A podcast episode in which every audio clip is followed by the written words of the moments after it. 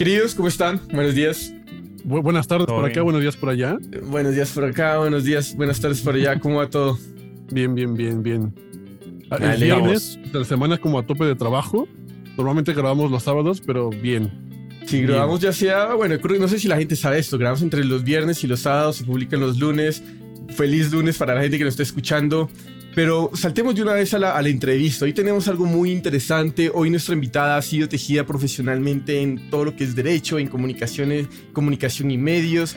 Desde 2006 es la gerente de la Asociación de Salas de Conciertos de Cataluña. Desde el 2013 es la directora artística del ciclo de conciertos que se celebra anualmente en Cataluña, que se llama Cur Circuit.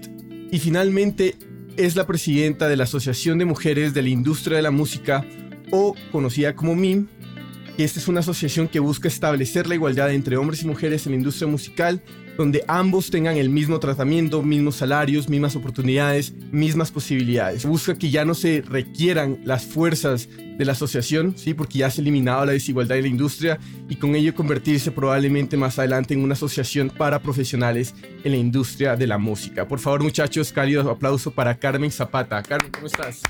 Gracias, muy bien. ¿Qué tal? Muchas gracias, muchas gracias por unirte hoy con nosotros el día de hoy. Te agradecemos por tu tiempo. Gracias a vosotros por invitarme. Carmen, como para empezar, nos gustaría que nos des un breve mm, introducción sobre quién eres, cuéntale a, la audiencia quién eres y sobre qué es el MIM. Pues bueno, yo llevo trabajando en la industria de la música 17 años en ASAC. Antes de eso cuando era muy jovencita y dejé mis estudios de derecho para montar un bar, un bar musical donde hacíamos conciertos y ahí nos encontramos una serie de dificultades que cimentaron un poco lo que fue mi carrera posterior defendiendo a las salas de conciertos en Cataluña por las malas experiencias y, también las buenas que yo había tenido en la gestión de, de mi sala. Eh, MIM nació en 2016 y fue un acto espontáneo como tantos que sucedieron sucedieron alrededor de ese año a, lo largo y ancho del planeta y, surgió un poco de varias eh, em, citas espontáneas que hubieron en, en, algunas ciudades de España de profesionales de la música que, se, que, de repente decidimos empezar a hablar de lo que nos ocurría, las más jóvenes, de los hándicaps eh, y las trabas que seguían encontrando en sus carreras y las más mayores, eh, pues no dejaba de sorprendernos que ante la, buena preparación que tenían las chicas, las mujeres más jóvenes, que no hubiese un relevo generacional y un relevo de género sobre todo. Entonces nos eh, después de estas reuniones, hicimos una reunión en, el 2016, eh, varias de estas mm, mujeres que nos habíamos reunido previamente en Madrid, en Coruña, en, en, Barcelona y en otros lugares. Y, en esa reunión en junio de 2016 decidimos montar una asociación y la asociación, el, acta fundacional se firmó solo tres meses después, el 16 de septiembre, en una feria de música que hay en Vic, en el Mercat de Música Viva de Vic, con lo cual fue, fue muy rápido. Creo que, hubo las 39 mujeres que forma, firmamos perdona, el, el acta fundacional. Eh, bueno, estábamos muy motivadas y, además era, era una edad muy transversal, desde los 30 años hasta los 50 y bastantes, con lo cual eso era muy inspirador para todas nosotras. Totalmente. Y, Carmen, mientras nosotros también hablábamos un poco para preparar el capítulo eh, de, este, de este gran problema que hay en la industria, como que llegábamos siempre a la conclusión de que es un problema también no solo en la industria, sino a nivel sociedad. Entonces queríamos como preguntarte un poco, ya antes de adentrarnos 100% en, la industria misma, como si es que en MIM manejan datos, y nosotros investigamos también algunos, pero si manejan datos de cómo, cómo se comparan en el fondo eh, todos los problemas de, género en la industria versus un promedio, digamos, del mercado, o saber si un poco si estamos peor que el promedio, mejor, siendo que estamos todos mal y todos pésimos, pero por lo menos si es que tenemos alguna ancla.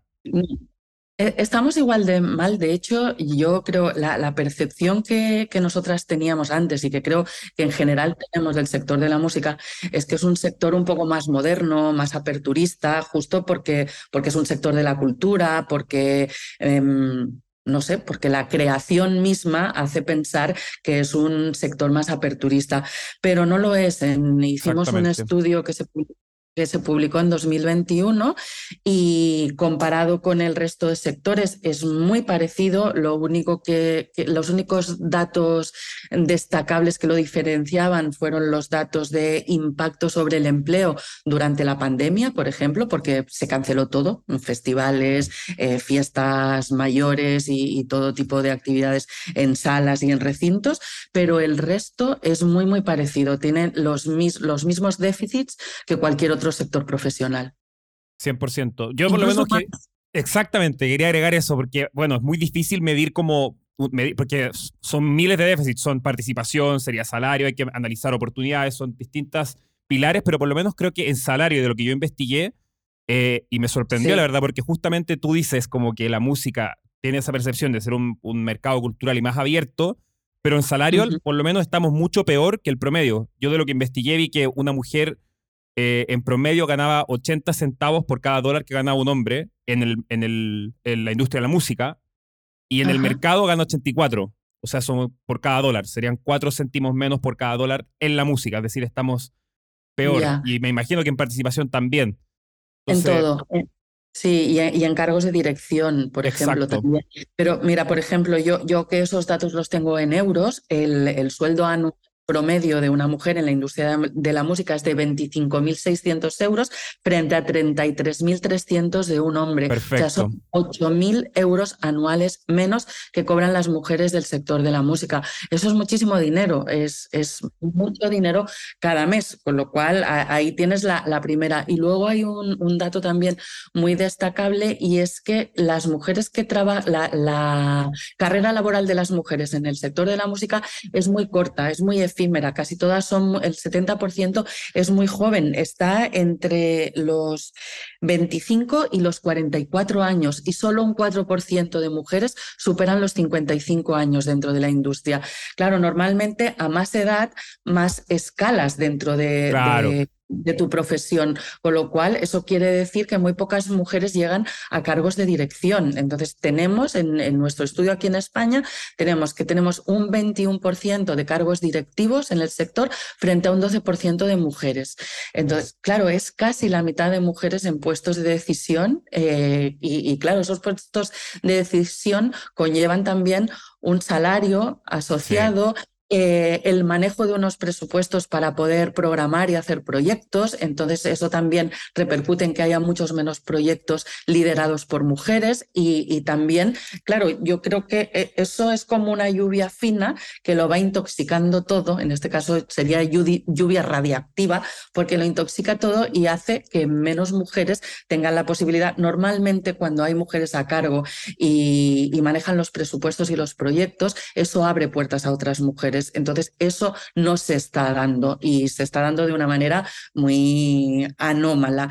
Y luego, em, Claro, nosotros tenemos una ley de igualdad desde el 2007 y es una ley que aconseja, pero no es una ley punitiva. No es que yo esté a favor del punitivismo, pero mm, creo que a veces es, necesario mm, adoptar acciones más severas para revertir un poco este indeseado efecto de la, de la desigualdad. Pero bueno, más adelante, si queréis, os cuento otros datos más sobre formación y otras muchas cuestiones que hacen ilógica esta desigualdad en el, en el sector profesional. Completamente. O sea, yo creo que mientras eh, más vamos aunando en el tema, más nos damos cuenta de lo grande que se va haciendo el iceberg al final, ¿no? O sea, mm. yo creo que igual preparando esta, este, esta conversación, nosotros estábamos haciendo como investigaciones y todo y empezábamos, por ejemplo, eh, con un movimiento de, de, que no solo se traduce con los profesionales, sino también con las mismas artistas que mm. están llegando a, hasta aparecer en festivales y cómo ha habido movimientos que dicen es que al final, o sea, si quitamos a, los, eh, a las mujeres de los festivales más grandes, o sea, sigue, sigue habiendo mucha diferencia en que la mayoría son hombres, la mayoría de los actos headliners, frontliners son hombres y no hay mucha mujer. Y entonces, yo estaba leyendo una entrevista, por ejemplo, que le hacían a bookers de festivales y ellos mismos decían, es que, o sea, nosotros para, hay una disconcepción de que a veces nosotros podemos elegir a quien quiera que queramos que toque en el festival, pero hay que cuadrar horarios, hay que cuadrar eh, rutas, presupuestos, que la agenda del artista y demás cosas. Y eventualmente, o sea, también dicen, un artista, y buscamos artistas que vendan boletos para que vengan a los festivales. Y después, o sea, y es como, ahí se lleva el iceberg. Después, ahora, ¿qué artistas vendes boletos? Y nos metemos como a los top 10 globales y dos de 10 son mujeres, los otros son hombres. Y después, y nos vamos inclusive más abajo y a ver, la gente que está consumiendo, o sea, y entonces ya llegamos hasta que el consumidor mismo a veces no se entera, no se, no se da cuenta de que no está consumiendo música hecha por mujeres o con proyectos que tienen como la bandera femenina al fondo, igual que también, y, y, es como solamente como para dar un poquito de, de perspectiva y luz de que sí es un problema de industria, pero al mismo tiempo es un problema de todo el ecosistema que envuelve los que consumimos música también. Sí, y también es un problema de, inquietud, de querer hacer las cosas y de buscar un poco mejor, porque igual no tienes mujeres en los highliners, pero, pero hay muchísimos grupos y muchas artistas que sí que pueden estar en otras posiciones. Yo creo que lo importante es tener modelos y ver a mujeres en el escenario y ver y en esos lugares donde están infrarrepresentadas. Entonces, es verdad que tenemos un déficit que arrastramos por cómo ha sido la historia y el sector en las últimas últimas décadas, pero ahora cada vez hay más estudiantes de música, cada vez hay más mujeres tocando e interpretando y entonces, bueno, si no las tienes arriba, las puedes tener en medio o las puedes tener abajo y que esas artistas se vayan desarrollando y vayan creciendo. Y eso sí se puede hacer. Hay festivales que lo hacen y, que son ejemplo. Es verdad que son festivales a lo mejor con muchos recursos que no tienen que seguir ese ritmo de la industria, que tiene que esperar a que esas artistas giren y además son las más deseadas, porque todo el mundo intenta tenerlas, porque, porque algunos de ellos se preocupan porque estén.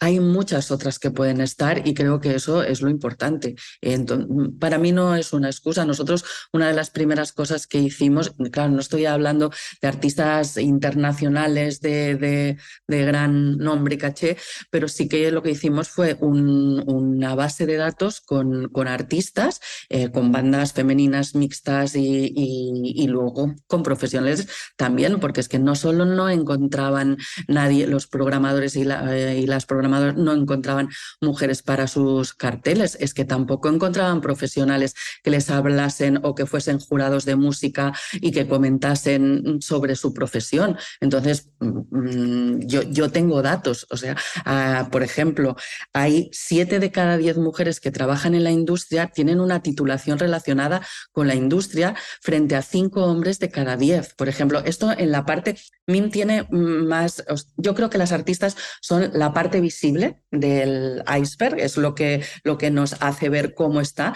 pero luego está toda la parte que es, que es el, nosotros tenemos eh, casi 400 socias y la mayoría, o sea, un, pequeño porcentaje son artistas, el resto están, son programadoras, son técnicas, son fotógrafas, periodistas, eh, gestoras culturales, o sea, estamos detrás del escenario. Entonces, siete de cada diez mujeres tienen una titulación relacionada con la empresa, eh, con, la, con el sector, perdón, frente a cinco de cada diez hombres.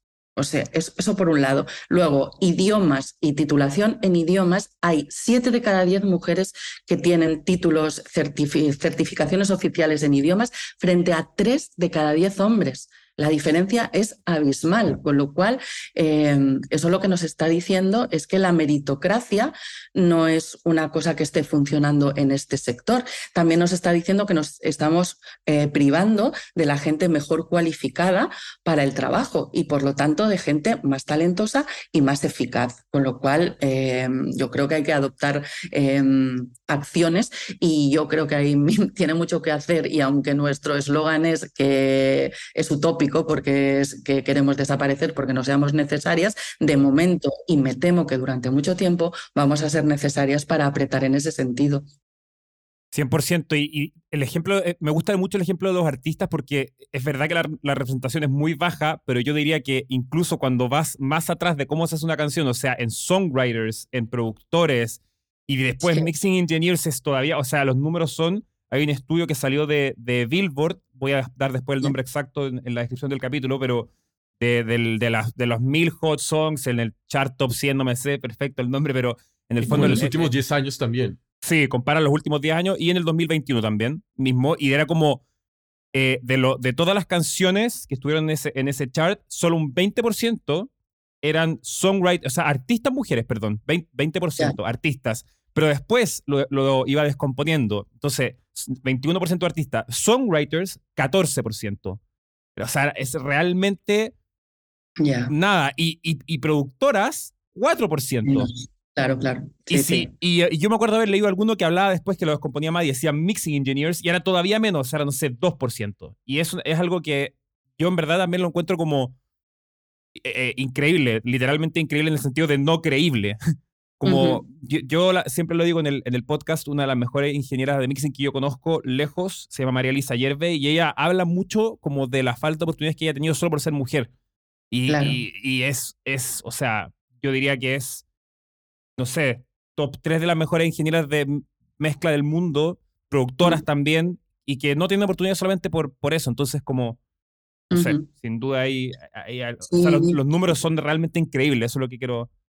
Sí, los números y los prejuicios, porque hay muchas artistas que, que, dicen que, que, cuando van a tocar eh, y se dirigen a, al técnico de sonido y piden mm, determinadas cosas, eh, las cuestionan y ¿estás segura que quieres esto? Eh, ¿Seguro que es así? O miran a sus compañeros y en el grupo hay hombres para, para certificar que eso que está pidiendo es correcto porque a ellos no les parece bien y no les parece bien por el hecho de que quiero decir que eso mismo se lo podría estar pidiendo un hombre y aunque ellos cuestionaran eh, de si es la mejor manera, eh, nunca se les ocurriría preguntarles si están seguros. Entonces, eso es una cosa que se perpetúa en el tiempo. Nosotros realmente en, todas las carreras técnicas es donde menos mujeres hay y, es porque no, realmente no hay, no hay modelos, hay muy pocos modelos. Entonces siempre miramos cómo podemos incentivar eh, esos modelos y, darles más visibilidad a los que hay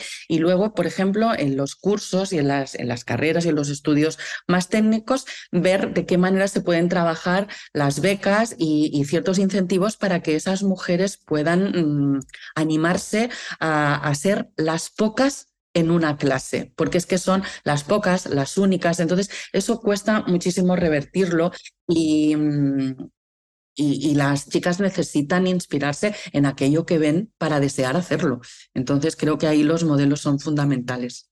Por ejemplo, una de las cosas que estaba diciendo Max es que, listo, entre menos productoras o ingenieras eh, hay que como representando y sea un modelo a seguir, menos son, digamos, probablemente las, las, la inspiración que genera para nuevas generaciones, porque dicen como, ok, ¿por qué no hay tantas ingenieras? ¿Por qué no hay tantas productoras? Porque al fin y al cabo, simplemente por ser mujeres, las, las oportunidades se reducen. Entonces, de por sí, genera un filtro ya de entrada que es completamente innecesario. Y junto a eso, digamos, también te quería preguntar, es como, ¿cuáles, cuáles son esos desafíos eh, que, que, enfrentan las mujeres, tanto en la industria musical como artistas, eh, en, el día a día? Bueno, yo creo que uno de los mayores fantasmas a los que nos enfrentamos es nuestra propia seguridad, al síndrome de la impostora, realmente al, hecho de el ser muy pocas. Eh, lo que tenemos es que sentirnos más seguras y sabernos capaces de enfrentar ese tipo de, de trabas que tenemos ya, ya de entrada. Pero es una cuestión muy cultural. Hay estudios que, que, avalan que las niñas a los seis años ya son conscientes de que hay una diferencia abismal entre ellas y los chicos y que a las chicas se las educa para ser eh, brillantes, perfectas y para una serie de habilidades que no son la competencia. Entonces a los chicos se les educa más para la competencia y creo que en determinados sectores tener muy arraigado ese ese sentido de competitividad para poder abordar unos trabajos que son minoritarios es fundamental. Entonces, Bueno, son muchas cosas. Yo creo que hay que cambiar muchas cosas, empezando por, por el principio, por la base, por dar una, una, educación igualitaria desde la más tierna infancia, desde que los niños y las niñas empiezan en las escuelas y porque ahí es donde van a tener los primeros contactos con todo y luego más tarde con el sector profesional y con el sector artístico. Entonces a mí me parece que eso es fundamental para tener modelos. No sé si conocéis un, proyecto que se llama Inspiring Girls, que bueno, pues, pues hay, unos vídeos y eh, eh, llegan a una clase de primaria, deben ser niños y niñas de cinco años o algo así, y aparecen con, traje de, astronauta, de bombero, y ya lo, digo en masculino con toda la intención, y entonces llegan, claro, los niños están fascinados, ¿no? O de policía, con, con esos uniformes, cuando son, y cuando se quitan los cascos, todas son mujeres, ante la estupefacción de todos y la alegría sorprendente, sobre todo de todas las niñas, ¿no? De que seguro que nunca se les había pasado por la cabeza que ellas podrían ser astronautas y podían desear ser astronautas. Bueno, pues esa reacción misma te lo explica todo y creo que es importante. Sí, completamente. De hecho, o sea, eh, yo, tengo la fortuna de estar trabajando con un artista y, yo le preguntaba, oye, o sea, ¿tú a qué te has enfrentado como artista mujer en la industria al momento de desarrollar tu carrera como cantante, compositora. y, y, ella justamente mencionaba esta parte que tú, que tú nos compartes ahora, o sea, y que nos sorprendió porque, claro, o sea, nosotros no tenemos esta perspectiva igual, pero ella decía, es que a mí, al momento de, de estar colaborando en un estudio y demás, en una primera instancia, yo confío más en que un hombre sea el productor de mi disco a que una mujer sea la productora de mi disco. Y dice, y ya está un poco igual y mal que lo diga yo, pero es que mi percepción con lo que yo he cargado y con lo que yo he visto de las referencias, justo, volvemos a la referencia que yo tengo, es que el, el, el hombre, el productor, va a saber más en cuestiones de cómo producir mi, disco, producir mi disco, cómo encarar diferentes situaciones, eh, el manager va a saber cómo hacer este tipo de cosas y desde ahí estamos viendo justo como esta perspectiva de cómo desde, o sea, el ecosistema ha estado como podrido mm. desde, desde una base social e, educativa. Ya, y no dejamos de retroalimentarlo, pero fíjate que seguramente si ella tenía opción de elegir a uno de los dos, probablemente ella, si estaba en la misma posición que él, es porque era más valiosa, había trabajado más y le había costado mucho más llegar ahí. O sea que probablemente esté mucho más cualificada. Otra cosa es que le, pueda faltar seguridad justo por todo eso a lo que una mujer se enfrenta durante su carrera. Pero seguramente si está ahí, ni siquiera es eso. Simplemente son prejuicios y eso demuestra lo arraigado que incluso nosotras mismas tenemos los modelos y los, y los, y los estereotipos en, dentro de nuestra profesión. Y de hecho, una de las cuestiones que me pareció muy interesante, porque cuando tú me mencionaste esto, cuando nos eh, encontramos acá en Bogotá, y me puse a investigar y encontré algo que me pareció interesante y quería traerlo a la mesa, a ver qué también, qué, opinabas al respecto, y es que, eh, digamos, había un estudio que pone, propone una profesora que se llama Tina Opie, y dice que, digamos, cuando uno piensa en síndrome de impostora, piensa en que la persona tiene que ser la que se encuentra la solución, tiene que ser la persona, el sujeto, tiene que ser arreglado.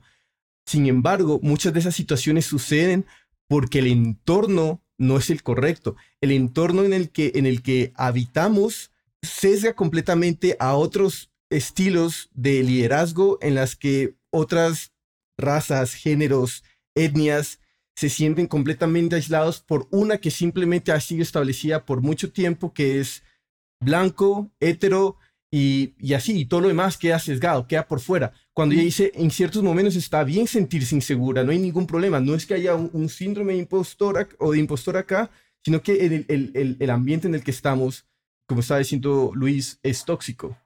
Claro, pero fíjate, lo, del estudio del que os hablaba antes, eh, también decía que para postularse a un puesto de trabajo, las mujeres necesitan tener una certeza de estar capacitadas al 90%, mientras que los hombres con un 30% ya se lanzan, ya, ya, ya aspiran a optar a ese puesto porque creen que están capacitados para ello y que se lo merecen. Entonces, sí, es ese tipo de, de personas que tú dices, yo a veces, eh, yo lo he vivido, yo a veces he llegado a casa y he hablado con mi pareja, me, han ofrecido esto, pero no me siento segura, ¿no? Eh, un puesto de trabajo, una participación en algo, y, a veces él me ha hecho la reflexión de piensa en los hombres que antes que tú hicieron eso.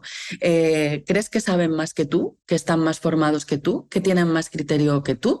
No, pero yo tengo esa misma impresión, que el hecho de que sean hombres proyecta una seguridad en su entorno que desafortunadamente no estamos proyectando nosotras de entrada. Sí que lo proyectamos. En, eh, por suerte, hay entornos en los que va cambiando y nuevas generaciones que son, bueno, que crecen con, con, una igualdad muy distinta a la que yo podría haber tenido cuando era pequeña o la de mis padres, por ejemplo. Pero creo que, Mira, una vez a mí me pasó una cosa muy curiosa también, y es que en un vuelo transoceánico eh, vi una piloto en el, en el avión y, mi, mi, primera reacción fue como, ah, una mujer, ¿no? Y pensé, ¿estará preparada? Pues claro, estará infinitamente mejor preparada si está ahí, seguro, porque ha tenido que, vencer muchísimas más barreras que su compañero. Seguro que es una piloto excelente, pero la falta de modelos también afecta en eso. O sea, si yo, yo era la primera vez, ahora ya he visto varias y he volado con muchas, ¿no? Pero eso fue hace unos años y no dejo de sorprenderme. Entonces yo creo que eso eh, ocurre en casi todas las profesiones, menos en las que las mujeres ya están estereotipadas ¿no? En, la medicina, en los cuidados, en ese tipo de tareas que se asocian a las mujeres y que nos dan seguridad cuando vemos una mujer a, cargo. En todas las demás eh, hay que hacer un trabajo extra. Yo, definitivamente, yo creo que eh, quizás, o sea, definitivamente faltan modelos, pero más que modelos también creo que es un problema muy grande de visibilidad creo yo, no sé, pero como, porque modelos hay, o sea, yo insisto, hay, hay muchas mujeres que lo hacen increíble, por lo menos estoy hablando en la música, en la industria musical de productoras, de mixing y que lo hacen increíble, y yo, como productor, muchas veces digo, weón, quiero que lo mezcle ella, o quiero, y de verdad lo digo de corazón. Eh, quizás muchas otras personas no lo dicen por temas de discriminación, etcétera, pero creo que es un problema más de, visibilidad, en el fondo, como yo a María mm. Elisa, por ejemplo, siempre doy el ejemplo de ella porque da lo mismo, la encuentro una crack, pero hay productoras también, hay, hay muchas más mujeres eh, la, vi, la vi en Mixcon, en, en, una, en una convención de mixing que se hace y está en YouTube para el que quiera verla, etcétera. Y uno, si tú sabes de música, de producción, te das cuenta al tiro que, está preparada y que, y, que, y que sabe un montón y que tiene todos los conocimientos técnicos y más que muchos otros colegas hombres que también están ahí sabiendo mucho menos. Entonces, como que yo creo que eh, definitivamente faltan modelos por la sociedad que venimos trayendo de hace años, definitivamente que es eh, lamentable. Pero creo que definitivamente, por lo menos lo que podemos hacer ahora y, y, donde podemos dar mucho más como boom o espacio es en la visibilidad, porque modelos hay, si bien hay menos por, por temas de la sociedad como ha sido, pero falta mucho dar, dar esa visibilidad, o sea, mostrar que está, que, que, existe y que, bueno, y que, que, que, lo hacen increíble. O sea, Sí, sí, totalmente de acuerdo. Uno, de nuestros trabajos precisamente es ese, el dar visibilidad a, esas mujeres que están infrarrepresentadas en la industria, pero que existen sin lugar a dudas y que son excelentes profesionales. Y eso, y ahí necesitamos el compromiso de todos, de la prensa musical, de, de, los estamentos públicos, privados, de, o sea, de todo el mundo para que eso suceda pero no siempre es fácil conseguirlo. Bueno, de mm. hecho es muy difícil conseguirlo porque no, no, no, no sé por qué damos tanto miedo a veces. Eh, mm. da, la impresión ¿no? que de las mujeres altamente cualificadas dan como un poco de miedo y, bueno, se nos asocia, además no, no se tolera eh, lo que sí se tolera en los hombres, de que, de que una profesional sea muy seria, disciplinada, que no sonría, que esté, bueno, yo a eso le llamo profesionalidad, pero en cambio una mujer que no sonríe, que es estricta, es, es, lo peor, ¿no? Em, quiero decir que hay muchas cosas asociadas a los trabajos y, creo que eso cuesta mucho de pulir. Y de, hecho, hace, una, hace un par de entrevistas entrevistábamos a, Nadia, una directora de música de Neo 2, y ella nos comentaba justamente este tipo de situaciones igual, o sea, el, el que ella todo el tiempo se tiene que probar que vale y que está ahí al pendiente y luchando y luchando, pero o sea, constantemente dice, es que a veces es cansado. Es muy cansado. Simplemente por el hecho de que yo soy mujer, tengo que probar y ser más y hacer más que todos los otros hombres que están arriba, abajo, al lado de mí, completamente. Y al mismo tiempo, la industria espera que una mujer se comporte de cierta manera Mm. para darle oportunidad o no. Dice, es que eso, eso, eso no tiene absolutamente nada de cabeza y sentido. No, no, no lo tiene, no lo tiene. Y además los errores en una mujer son más difíciles de tolerar y de pasar que en un hombre. Mucho más difíciles. Si te equivocas, es, eres una inútil, no estás capacitada, ese no es tu puesto, alguien se ha equivocado. Entonces eso pasa factura eh, y pasa muchísima factura y es una presión añadida en una industria que, que, en la que ya hay muchísima presión del propio trabajo. Entonces no, no, no es nada fácil. Y digamos, hay, hay algo que a lo que me gustaría que nos ahondemos porque ya has mencionado como cosas que suceden en el día a día Uh -huh. y creo que mucha gente se enfrenta a esto día a día, tanto, eh, y, y de hecho hay un estudio que dice que muchas personas dicen que reaccionarían en dado caso cuando ven algún tipo de comentario sesgado, algún tipo de comentario discriminatorio, pero no saben cómo llevar ese tipo de comentarios al momento en que es dicho por alguien con más poder. Entonces, Mm. quería traer esa pregunta acá y decirte como, o sea, cómo, cómo para dar como algo más práctico también, dejar algo allá afuera para que la gente, algún tipo de herramienta, ¿qué, qué tipo de consejo le puedes dar a este tipo de personas?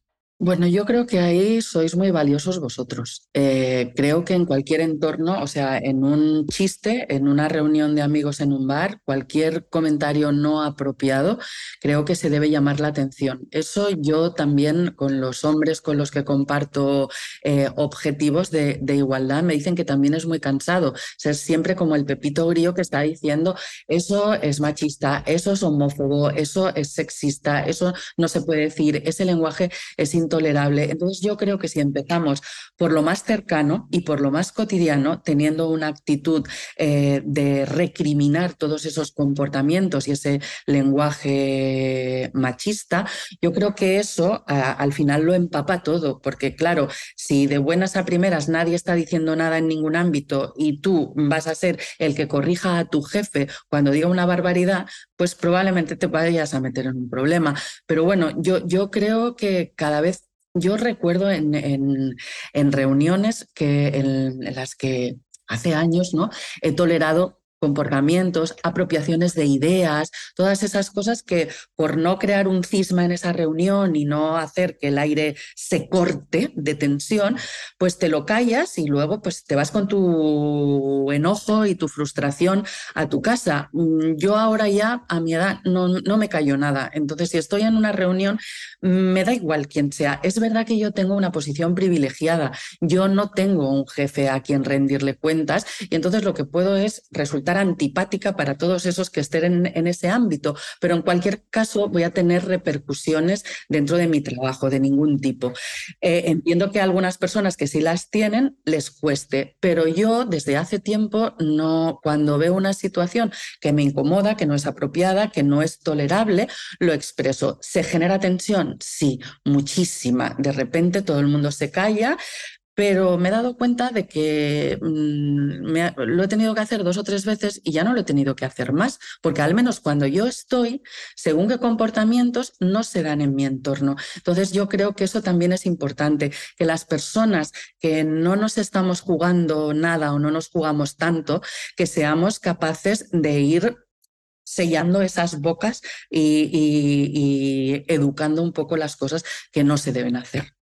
Yo lo investigué, literalmente lo investigué. O sea, ¿qué pasa cuando veo eh, algún tipo de comentario bias, algún tipo de comentario eh, completamente discriminatorio? Porque honestamente, a veces me he encontrado en la situación y no sé cómo reaccionar. Entonces lo que leía, y estas no son mis palabras, es lo, lo que encontraba por ahí, era como, uno, cualquier reacción que tú tengas está bien. Tanto de enojo como de decepción, como de tristeza, cualquier tipo de reacción que tengas en un principio está perfecto. Dos, que no tengas los recursos para lidiar con esa situación también está perfectamente ok. No, si no tienes la energía o en ese momento la disponibilidad emocional para lidiar con eso, también está ok. Y no te Porque debes... Te hace reflexionar, ¿no? Exacto. En cualquier caso y saber la próxima vez cómo lo vas a enfrentar. De acuerdo, eso. exacto. O sea, y que en ese momento, si no tuviste una reacción, tampoco tienes uh -huh. por qué culparte porque ante ninguna circunstancia está bajo uno educar a los demás. ¿Sí? Salvo uno lo que puede hacer es que anunciar el momento en que probablemente, hey, ese es un momento para que empieces a educarte en este aspecto de aquí en adelante. Y si crees que puedes levantar la, la, la, frase, lo que sea, y pues probablemente esto es más fácil que decirlo, eh, decía que literal esto es probablemente algo que uno tiene que ensayar eh, y tener como esos argumentos probablemente listos, porque honestamente estas situaciones te cogen de la nada. O sea, prueba error, prueba error. Yo creo que es, eh, bueno, que, que, si te va pasando y tú estás dispuesto a no tolerar eso, pues mm, bueno, igual tienes que ir modificando tu reacción en, en función de cómo reacciona tu entorno cuando tú haces una advertencia. Entonces, pero en cualquier caso, que tú pienses eso, me parece que es un buenísimo ejercicio. Y, también otra parte, por ejemplo, ahorita que, que estaba comentando Jorge, de que también uno no, está preparado como para ciertas situaciones y uno no, no, está como, tiene que ensayar o no se enfrenta hasta que tiene como el problema justo como en, por así que de a golpe enfrente.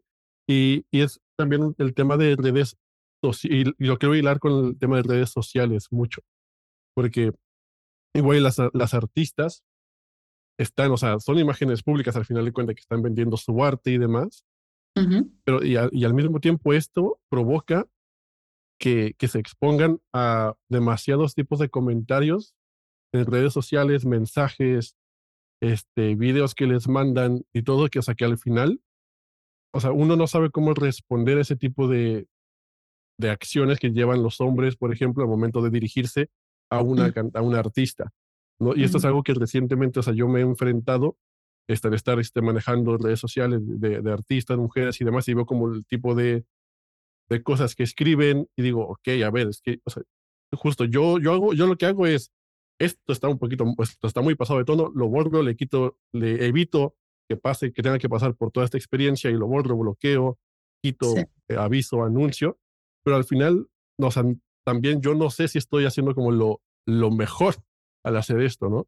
Entonces, o sea, es como súper complicado y creo que es todo un proceso de deconstrucción, de análisis introspectivo, primero personal y después empezar a ver como prueba y error, como decías, sí. hasta que encontramos una solución justo. Claro, bueno, no, no, no me ha parado a pensar nunca eso, pero, pero desde luego hay mm, Estamos viendo una época de un intento de retroceso en los derechos de las mujeres, donde la derecha y la ultraderecha campan a sus anchas con unos discursos eh, que fomentan que cualquiera sin dos dedos de, de, frente pueda vomitar lo que se le ocurra sin ningún tipo de filtro. Yo creo que haces bien evitándole a las artistas eh, el mal trago del derecho. Creo que las redes sociales hay que ponerlas en cuarentena. Eh, entiendo que cuando tú tienes una avalancha de comentarios machistas, ofensivos y pues no, no debe ser agradable y debe doler, pero creo que hay que poner en contexto de, de, qué estamos hablando. Y las redes sociales, sobre todo Twitter, son altamente tóxicas y están invadidas de, de seres neardentales. Entonces, eh, bueno, mm, creo que filtrarlos y bloquearlos me parece un ejercicio de lo más sano, no me parece ni mal. Completamente de acuerdo. Y, y, una de las cosas que también más me sorprende hablando también con amigas de este tipo de tema es, uno, uno queda sorprendido, ¿no? Uno dice como que, ok, ¿cómo, ¿cómo resuelvo esto? Pero lo que es más crudo saber es que ya lo tienen normalizado, ya dicen como, ya, o sea, ya, ya, lo ven como parte de, de, un día a día, o como que, ah, sí, eso pasa. Mm. Y, y, y, que esto esté normalizado es, es, es, es, es feo. Eh, una de las cosas en las que quería eh, adentrarnos también es cómo podemos empezar a bajar esta brecha. ¿sí? En la página del MIM estaba leyendo de que para en algún momento terminar con esta disparidad, habría que esperar más o menos 99 años y medio. Esto es un montón de tiempo. Más, yo creo que ahora son más. Peor aún. Entonces, ¿qué, ¿qué, se tiene que empezar a implementar? ¿Qué tiene que empezar a, a suceder sobre lo que probablemente ya está en ejecución para acelerar este proceso? Pues hay que tomar acciones, acciones y, acciones valientes. Por ejemplo, nosotras somos parte del Observatorio de Género del Ministerio de Cultura aquí en España y una de las primeras cosas que le pedimos al Ministerio de Cultura es que nos facilitase los datos de las ayudas económicas, las subvenciones que iban mm, a proyectos de hombres y las que iban a proyectos de mujeres para ver dónde iba el dinero. Porque lo que está claro es que donde hay dinero hay, hay proyectos y, donde hay proyectos se puede desarrollar el proyecto de una mujer y el proyecto de un hombre. Está demostrado que a las mujeres les cuesta muchísimo más obtener financiación. Bueno, pues eso hay que paliarlo. ¿Cómo? Eh, pues todos los proyectos que ahora se presentan a las líneas de subvención del ministerio tienen que decir, y eso se puntúa en su programación, cuántas cuántos hombres, cuántas mujeres, otros géneros, eh, variedades de, origen, de etnia, eh, en fin, todo lo, que sea la diversidad, pero sobre todo que, priorice el género, en, tanto en las programaciones como en los equipos de trabajo, y eso te da puntos.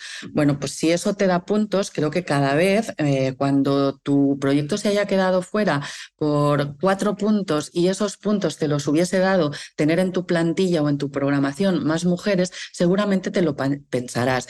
¿No estarás convencido? Bueno, no, seguramente al principio no estarás convencido, lo harás para obtener esos puntos, pero sin duda cuando tú eh, compruebes que no solo te ha ido muy bien, sino que esas mujeres que tú has contratado no las has contratado por una cuota, sino que está demostrado estadísticamente que hay más mujeres en las universidades, que en este sector, eh, como os he dicho antes, ¿no? los porcentajes que os he dicho de formación y de idiomas, seguramente tu proyecto habrá salido enriquecido y fortalecido, con lo cual eso es una de las cosas aplicar la ley de igualdad es otra de las cosas. Las grandes empresas y las multinacionales sí que están obligados a tener su plantilla y sus sueldos, pero luego hay otras cosas que son más capciosas y que son los incrementos salariales. Entonces, igual la base salarial es la misma entre hombres y mujeres, pero luego hay unos incentivos a los que los hombres llegan y las mujeres no. Entonces, ¿y por qué? Muchas veces justo por la conciliación, ¿no? Por eso de estar a altas horas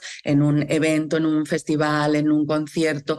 Entonces, eh, claro, pues lo que hay que hacer también son medidas para que las mujeres y los hombres tengan la, misma conciliación, para que la maternidad no penalice solo a las mujeres, sino que penalice, no, que se cuide a la familia para poder abordar esa maternidad y esa paternidad en igual de condiciones. O sea, hay muchas más mujeres que dejan sus carreras profesionales cuando son madres, porque además, claro, si en, en una familia hay dos ingresos salariales y resulta que en nuestro sector eh, el hombre cobra 8.000 euros más que la mujer cuando hay que atender a los cuidados porque no hay un escudo social lo suficientemente firme para cuidar a los niños, para cuidar a los mayores.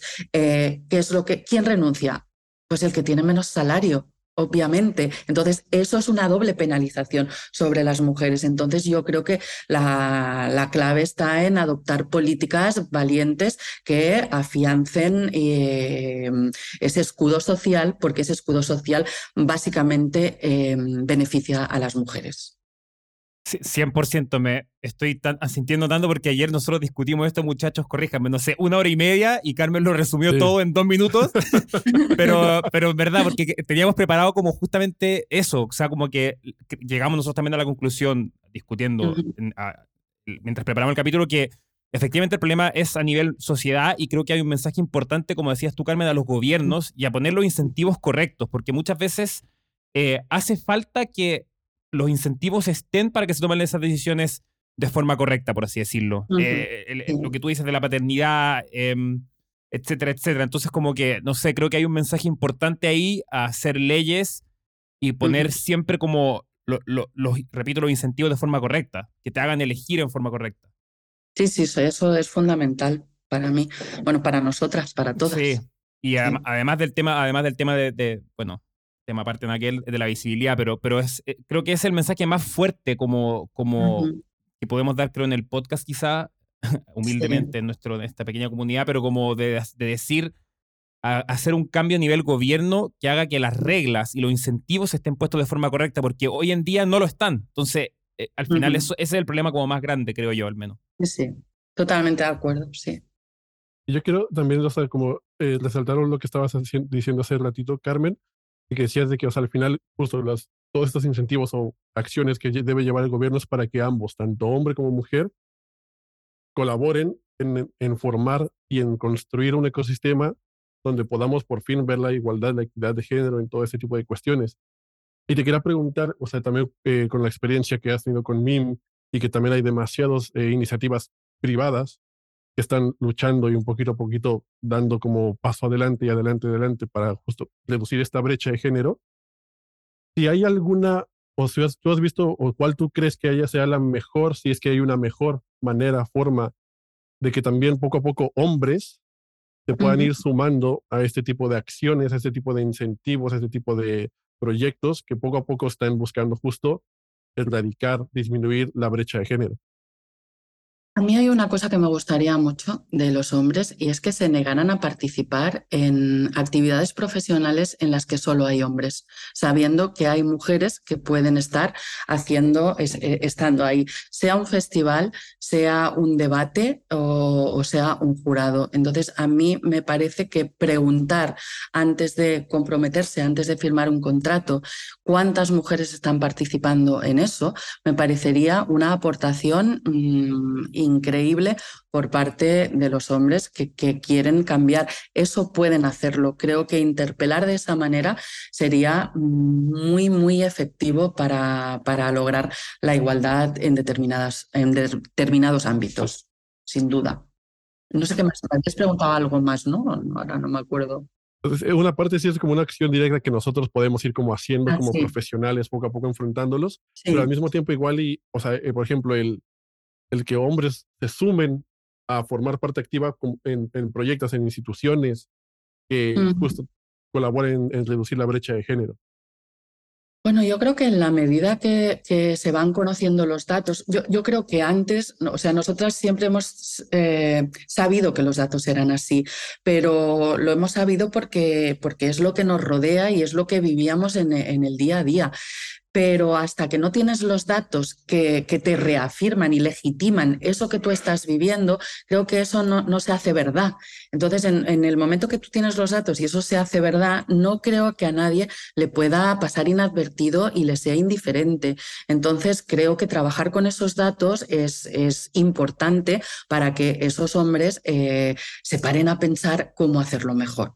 Entonces, bueno, nosotras cada vez tenemos más llamadas y, y nos, nos contactan más para ver cómo se puede incorporar o cómo algunas cosas se pueden hacer mejor. Entonces, bueno, eso ya es un síntoma de que hay una parte del sector que quiere evolucionar y lo quiere hacer mejor. Y eso está bien. Es verdad que la pandemia ha, relajado un poco todo, porque justo antes de la pandemia había, había programadores que se preocupaban de, de tener unos carteles más paritarios, eh, sea por convencimiento o por temor a ser criticados. Durante la pandemia eso se fue al garete. ¿Por qué? Porque, y además, si tú les interpelabas, te decían, bueno, pero bastante tengo yo con reactivar mi empresa, mi festival, ni lo que sea, ¿no? Eh, como para pararme a pensar si hay mujeres o hombres, suficientemente uh, trabajo hago contratando. Entonces, claro, eso es, es ir un paso para atrás. Entonces, eso no nos lo podemos permitir. Entonces, nos ha costado un poco volver a... Eh, engrasar la maquinaria para volver a exigir eso en lo que parece que todos estábamos un poco y que de repente parecía que ya no era tan importante. Y sí, es importante y es muy importante porque muchas más mujeres que, hombres, por ejemplo, han abandonado la industria durante el periodo de la COVID. Y eso quiere decir algo, con lo cual no hay nunca, nunca, nunca que bajar la guardia. Absolutamente, absolutamente, Carmen queremos ser muy respetuosos de tu tiempo. Sabemos que tienes otras cosas que ir, otras reuniones. Queremos cerrar el capítulo acá. Esto que hemos discutido, para que sepan, es la punta del iceberg de todo lo que sí. está sucediendo con este tema. Carmen aceptó en venir a, a, a, al, al, capítulo para emanar luz sobre este tema que es muy importante en la industria musical. Carmen, quiero que darte el micrófono para darte unas últimas palabras y en dado caso que alguien te quiera contactar, ¿cómo es la mejor manera de hacerlo? Pues a través de la web de MIM hay un correo eh, de info.asociacionmim.com, ahí me pueden contactar. Y yo quiero invitarles al nuevo proyecto que vamos a hacer de, de, MIM en Barcelona los días 18 y 19 de septiembre, que se llama Inspira y es el primer foro iberoamericano de mujeres y diversidades de la música. Y es un espacio de reflexión en los que los ejes son el origen, la vanguardia, las diversidades y todo aquello que, nos afecta en el mundo de la música mirada desde los feminismos. Entonces creo que va a ser, bueno, van a haber showcases con artistas de Colombia, de Argentina, de Chile, de España y se van a tratar muchos asuntos que creo que es imprescindible tratar y abordar y protocolos de género, se van a presentar proyectos y muchos estudios que se han hecho a lo largo del de un continente y el otro.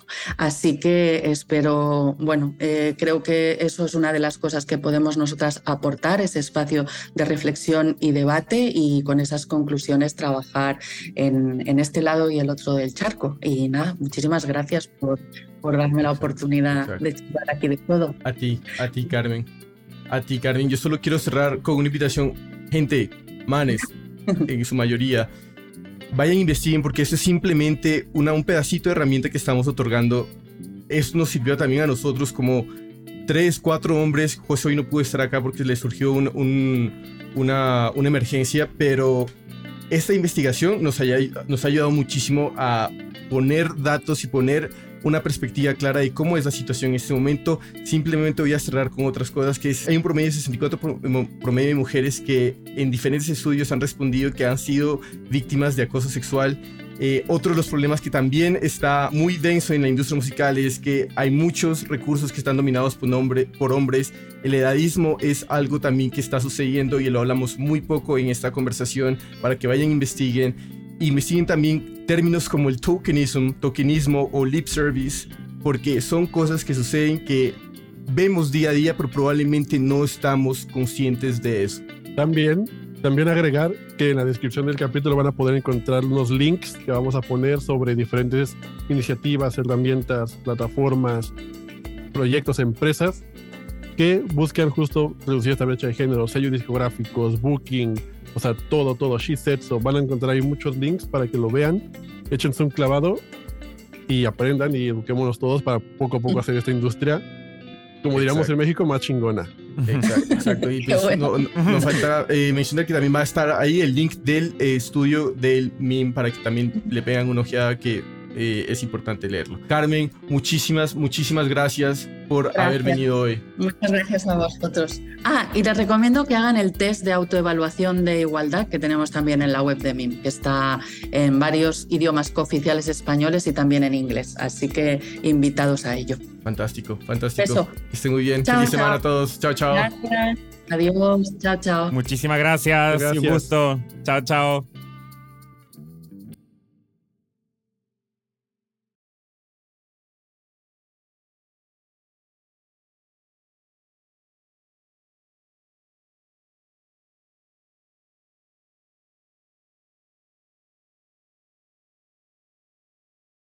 Hey, si ya llegaste hasta acá, muchas gracias por escucharnos. No te olvides de seguirnos en Spotify, Apple Music, Pandora o la plataforma digital que sea de tu preferencia. Si te gustó el capítulo, si te gusta el podcast, no olvides recomendarnos a tu grupo de amigos, colegas. Es la mejor manera y la manera más orgánica de que sigamos creciendo esta comunidad. También nos puedes encontrar en Instagram, Facebook, YouTube como 8000 kilómetros podcast y cualquier comentario, duda, sugerencia para mejorar el podcast es más que bienvenida. Nos vemos en el siguiente episodio.